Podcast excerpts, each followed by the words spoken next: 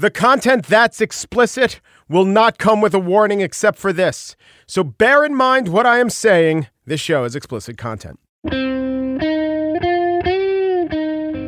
It's Monday, February 12th, 2018. From Slate, it's The Gist. I'm Mike Pesca. So, as you heard there, it is Monday, which means yesterday was Sunday. And if it was Sunday, it was Meet the Press. Here's how Chuck Todd started the show. This Sunday, the White House in chaos. Two White House staffers resign over allegations they physically abused their wives. White House in chaos. Hard to get your mind around, except we've been given so many previous chances to get our minds around it. Like, here's how Chuck Todd started the July 30th show, noting this Sunday, the chaos presidency, and going on to say, But it's unclear whether Kelly will be given the authority to rein in chaos, which emanates from the president himself. The chaos presidency. So that's when we figured out it was the chaos presidency, except for the fact that two weeks into the presidency, Chuck Todd started Meet the Press. This was February 5th, 2017. This Sunday, confrontation and chaos. So this brings up the question about the fundamental nature of chaos. Can chaos be a permanent condition? I think of chaos as whirling and whirling apart, casting off components until it burns up in the atmosphere or breaks apart. But maybe it's like a centrifuge. The spinning contains all the chaos and every other loose strand of incompetence and dysfunction. Can chaos be permanent? I mean, chaos is erratic and inconsistent. The opposite of chaos is order and constancy. So, can there be a constant chaos? Here we have three instances, each spaced months apart, where chaos reigned so supremely that it was named in the very first paragraph of the Sunday show of record. If the charge were just to find other instances of White House chaos, we could literally do one every week. And perhaps some would be overblown by the media, but many, many would remind you, oh, yeah, that happened. Tom Price and the planes, or any other number of millions of chaotic things that happen. Now, it's said that Trump thrives in chaos. See, I don't think that's actually possible. I think that no one can be better when they're distracted than when they're paying attention. It's it's impossible. You can't be your best self when you're dealing with extraneous stimuli that's off task. So it's not that Trump thrives in chaos, it's that he thrives comparatively. It's a little like Derek Jeter in the clutch. I don't think Derek Jeter necessarily got more focused. It's just that sometimes some of his competitors would lose their focus. Trump probably thinks this is true about him too. Trump has so few political skills, witness today's infrastructure week, take four. At this point, it seems like the only shot that he has of doing anything or getting any credit is to chop down the furniture every day, build a big bonfire, and bill himself as the woodsman. And oh, by the way, the Trump family does have that marshmallow concession on the side. On the show today, I spiel about the Winter Games and the country that's really game. But first, what about trying to game the games? Well, that is a horse or a speed skater of a different color. And Maria Konnikova is here to color us all beautiful when it comes to sports and colors.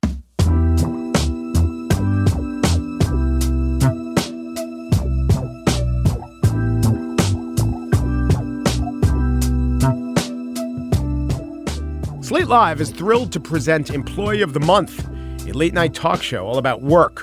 It's recorded before a live audience. You can be part of that audience, and host Katie Lazarus will dazzle you with her wit and insight. This month, Katie Lazarus is joined by comedian Hannibal Buress, actor Emily Mortimer, and musical guest, the Resistance Revival Choir. The show is March 15th at the Gramercy Theater in New York City.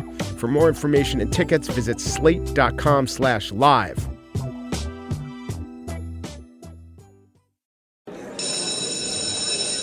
I'm Dr. Meghan Sacks. And I'm Dr. Amy Shlosberg. And we're the host of the podcast Campus Killings. Our show covers some of the most sinister crimes to take place on or around school campuses, or the cases we discuss have a school connected theme. And with the new school year comes an all new second season of Campus Killings, which will debut on September 16th, 2023. But if you want to listen to Campus Killings now, you can binge all the episodes from season one, available everywhere you listen to podcasts. Bum, bum Ba-dum, bum, bum, bum, bum, ba-da-dum. I've probably violated copyright laws. The Olympics are upon us. South Korea. And with the Olympics come people wearing the colors of their country. But not only the colors of their country, sometimes colors that they think will help them. Joining me now is Maria Konnikova. She is author of The Confidence Game and that Sherlock Holmes book of yours, Mastermind. How to think, uh, how to think That's like how Sher- I think about it too.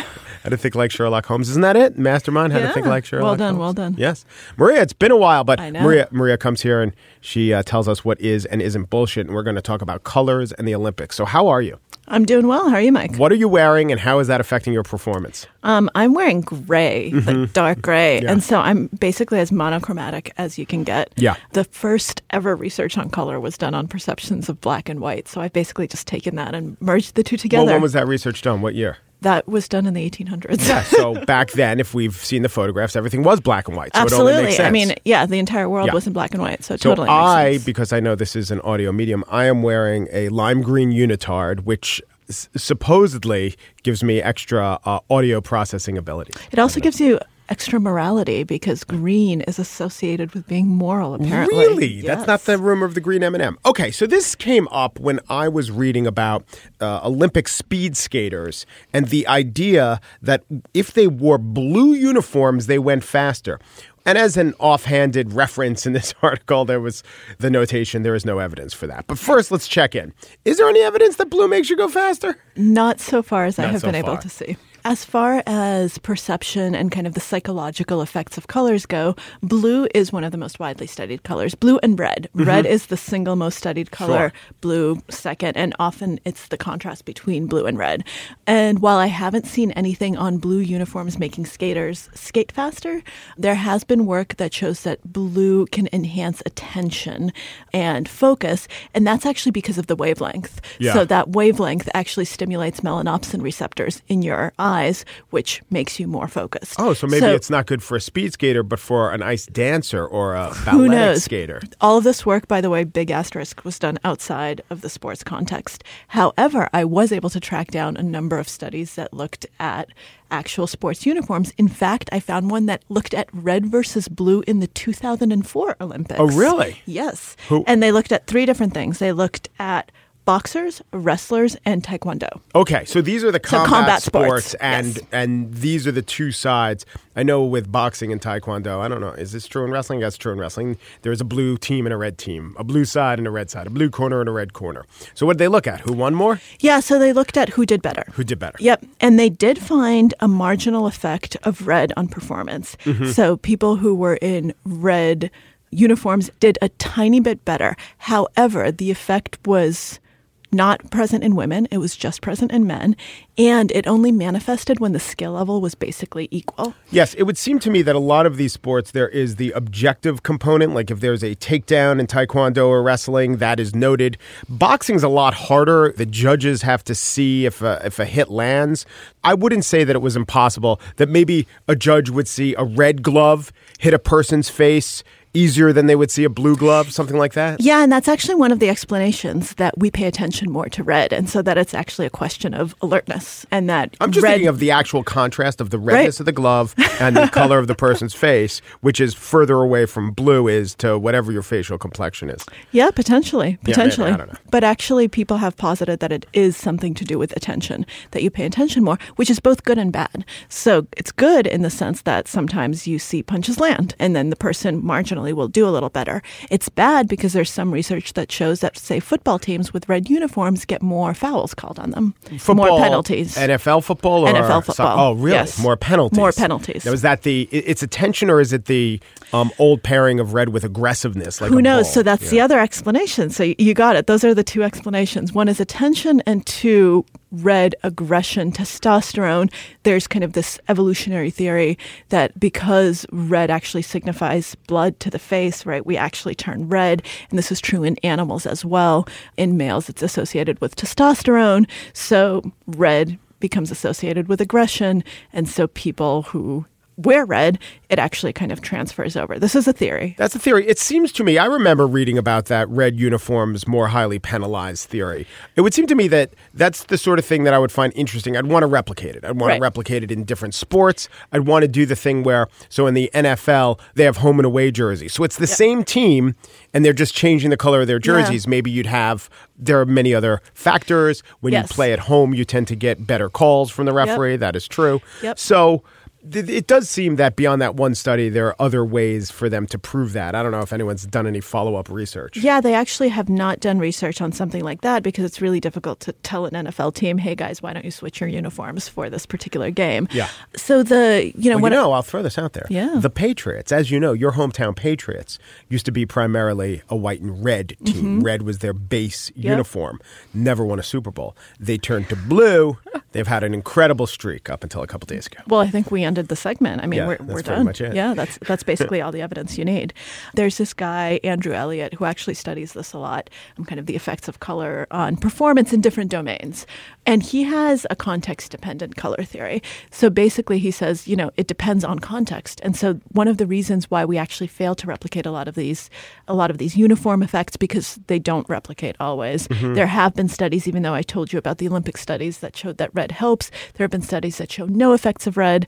There have been studies that show detrimental effects of red. The data is kind of all over the place. And so he has this theory that you can't just look at the color, you have to look at the context because the same color can signify different things Yes. and has different psychological associations depending on the context. For instance, he did a pretty cool study with red on people taking tests. And he found that students who were exposed to red before the test did worse because red in the academic context means mistakes. You got a red line there. Right, Exactly, right. exactly. And so different sports have different contexts. Different countries have different contexts. So the color red doesn't actually necessarily signal aggression in every single culture, in every single context. In some, it might actually be bad. In others, it might be good, like male dominance. Same goes for blue. Same goes for a lot of these different things. There was one interesting study that showed that green, so hence my uh, comment about your green unitard. You're wearing a unitard, right? Yeah, yeah. You, this is what you're looking at is a unitard. Okay. Yes. Okay. So there was actually a study that showed that people wearing green uniforms in some sports were seen as more fair, as kind of more team players. Huh. Because there seems to be this cultural association of green with morality, with kind of good things, pure things. Yeah. Well, listen, if you follow the Jets where one player punched a quarterback in the face in the locker room, but it was in the locker room, maybe they were wearing their green uniforms. Yeah. Not a uh, model of equanimity, those Yes. Jets. And the ultimate context dependent color thing, there was something done on cycling and yellow a few years ago Mm-hmm. after all the doping scandals.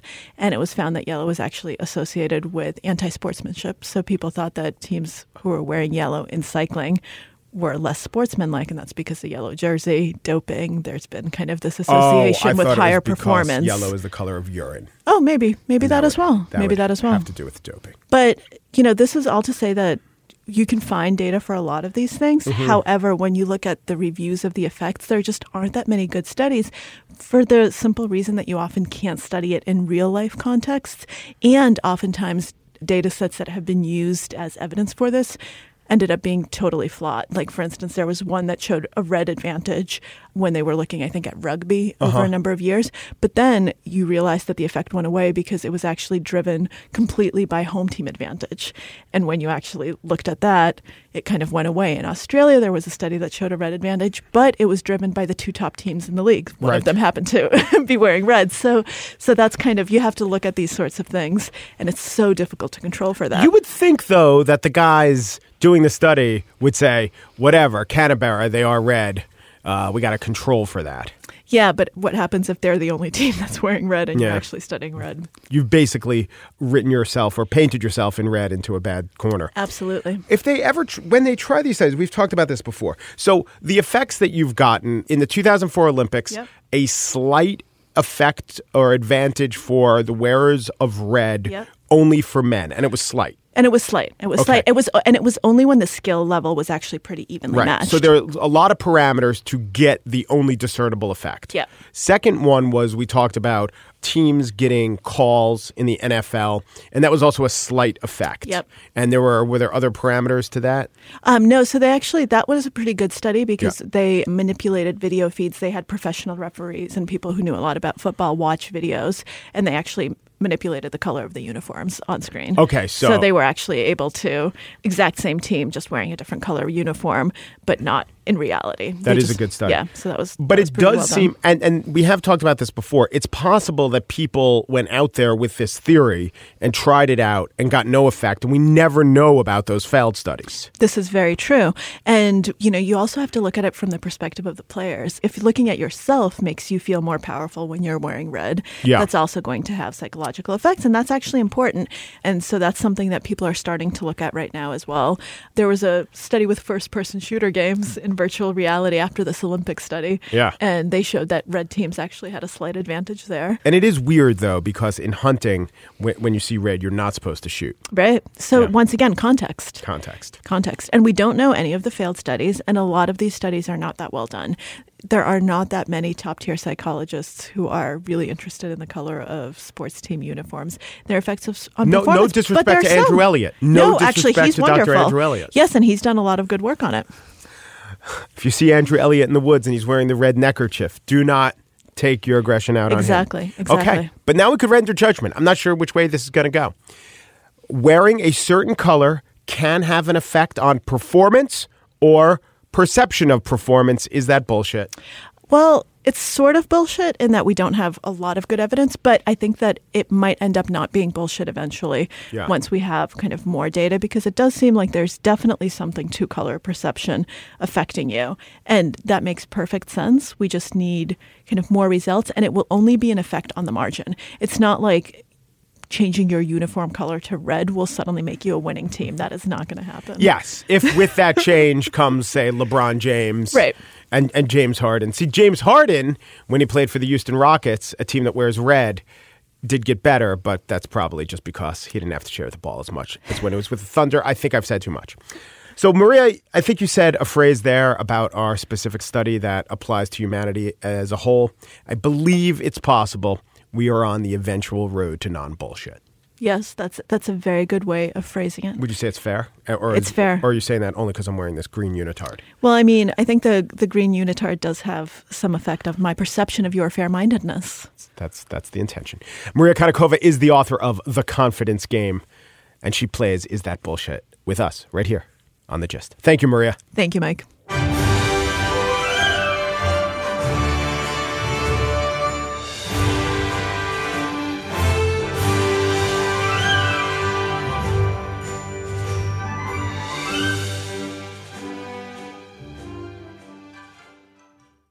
We've all seen the headlines in the news of how someone lost their life in an act of cold blooded murder. And while it's sad and grabs your attention, most people go on with their day without giving it another thought. But have you ever stopped to think about the life of the person at the center of the news story? They were more than just a headline or a statistic, they were someone's loved one or friend. I'm Mike Morford, and my podcast, The Murder in My Family, dives into some of those stories to help listeners get to know the person who was lost and how their death affected those closest to them. Listen to The Murder in My Family everywhere you listen to podcasts. There are well over 100 episodes to binge on now. And now the spiel. Do you remember where you were when Lindsey Jacobellis tweaked her method? Is my favorite Winter Olympics announcer call of all time. It's better than Do You Believe in Miracles? Yes. This is Do You Believe in the Favorite Winning? Nope. 2006, Turin Games. American snow crosser Lindsey Jacobellis is leading by a lot in the final run. In the clear, on the way to gold. And then. Oh! Jacobellis goes down! Jacob Ellis goes down! Down and out. Goodbye, gold. Hi ho, silver. But in explaining what happened, the announcers totally dude out. And they leave me, land-bound urbanite, guessing. And right there, dude, she did a she did a method. A method? A method was done? You know, I don't want to speculate here, but no, she fully did. She tweaked out an air. Oh, she tweaked an air. Lindsey Jacobellis tweaked her method. She torqued out. The announcers conveyed what happened in their tone. Their actual words left me flummoxed. Lindsey Jacobellis inverts her dinosaur. Lindsey Jacobellis, she slapped the gravy boat right there. So, to de-dudify the explanation of the doo-doo that Lindsey Jacobellis fell into, I will explain clearly what happened. Jacobellis was leading by a lot, and in a moment of exuberance, youthful exuberance, she was 20th time, she tried a trick where she grabbed the board. Snowcross is not one of those snowboarding events where tricks help you score points. They're just for fun, or in this case, the fun that entails losing a gold medal and only being consoled with a silver. Whoopsie, Lindsey winds up on her poopsie. In the days that followed, the sports media made a few comparisons. Here was ESPN. Speaking of Jacobellis's tweaking of method, it joined an elusive list of some of the biggest blunders in sports history when Dallas Cowboy Leon Lett was carrying that fumble return like a grocery bag against the Bills in Super Bowl 27, when Mookie Wilson's ground ball rolled through Bill Buckner's legs in Game 6 of the 86 World Series. I would say the writer of that torqued out trying for big air. So I've just edited this book of sporting what ifs, the great what ifs of sports, available for pre order on Amazon now. And when I tell people that I'm doing this book, they say, oh, you know what would be a good one? What if Leon Lett had scored? Or what if Bill Buckner had caught the ball? In fact, Buckner catching the ball is on the cover of my book. It's a what if. We are allowed to doctor the photos. But no one asks, no one has ever asked, hey, what if Lindsey Jacobellis hadn't tweaked her method? But you know what? If we were living in Norway, they would. Now, Donald Trump and I have a couple things in common. We're both New Yorkers who talk fast. We both, had we both been single at the time, had a desire to date his daughter. Okay, not not really me. And uh, we both really, really admire Norway because Norway has the most Winter Olympics gold medals per capita. This is because they're a really small country, fewer than 6 million people, and also because they simply have the most gold medals, period. Forget how small they are. They have more gold medals, they have more overall medals in the Winter Games than any other country. Now we might say, okay, sure, but it snows all the time in Norway. That is true. But you know, many, many Americans live in a place with as much snow as Norway. Oslo, I looked it up, had 66 inches of snow in 2017. Syracuse averages 100 inches of snow. Erie, Pennsylvania, 89. There are two other upstate New York cities, Buffalo and Rochester, which also beat Oslo in snowfall. So, what I'm saying is, if you were just to take upstate New York, they experience Norwegian levels of snow. And upstate New York has the same population as Norway. Minnesota has the same population as Norway. They have a few Olympians, but they're getting killed by Norway. Norway's Nordic neighbor, Finland, has the same population as Norway, far fewer medals. It is a little bit warmer in Finland. And Sweden has almost twice the population of Norway. They also have far, far, far fewer medals. Why? Norway's rich, richer than the US even, and richness, wealth tracks with Olympic success, and they're really good at cross country skiing. It's officially called Nordic skiing. Odd that Norway would excel at Nordic skiing. Odd in the way that the USA leads the world in consumption of American cheese. But there's another explanation, and sorry if this sounds lyrical or mystical, but it's the people. It's in the people themselves. Norwegians love to suffer, and so many of the classic Olympic events are suffering. So remember my question at the beginning. Do you remember where you were when Lindsey Jacobellis tweaked her method? In Norway, there's a real question. Do you remember where you were when Oddvar Bra lost his pole? It was 1982. It wasn't even the Olympics. It was the World Championships. And Norway and the USSR were in the last leg of a cross country skiing relay race. Here was the legendary broadcast of that moment. Oh, it's in Norwegian. So there you see Bra trying to pass the Soviet, and he loses a pole. His pole breaks. He's skiing with one pole. And a spectator comes out of the crowd and he gives Bra a new pole. This is legal. And Bra goes on to victory, actually ties. But this would go down and become such a part of the Norwegian consciousness, as detailed in a wonderful New York Times story today. That tells you a lot about the priorities of Norwegians and their grit, and possibly that their commitment to democratic socialism comes in handy even when they're engaged in sports. It's not that the X Games, the U.S. is pretty good at the X Games. It's not that they're not hard and training isn't grueling, but compared to cross country, they're not hard and not grueling. They're fun. I'm not saying they're easy, but they're fun. But compared to cross country, they're nothing. No cross country skier ever tried to tweak a method. Crumble in a heap from exhaustion, yes. Big Air 270, whoopsie daisy, nah. Now, as for Lindsey Jacobellis, she is still the most decorated female X Games athlete of all time. X Games aren't the Olympics, and she's back at the Olympics. She's predicted by Sports Illustrated to win silver in her event. She's never won gold. But the important thing is, of course, that she has fun. Or as the Norwegians might say, no, that is not the important thing.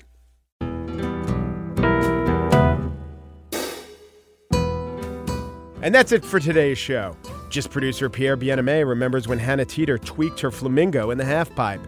Senior producer Mary Wilson has that image indelibly burned into her soul of Gretchen Bleiler rotating her gunny sack at the 2006 Turin Games. Steve Lickteig, executive producer of Slate Podcast, will never get out of his mind the time Picabo Street pilfered her dolphin on the slopes at Salt Lake. The gist someday, let's all get together and reminisce about that famous time when Diann Roffe-Steinrotter insulted the vicar. 94 Albertville. Where were you? Umperu, Deperu, Duperu, and thanks for listening.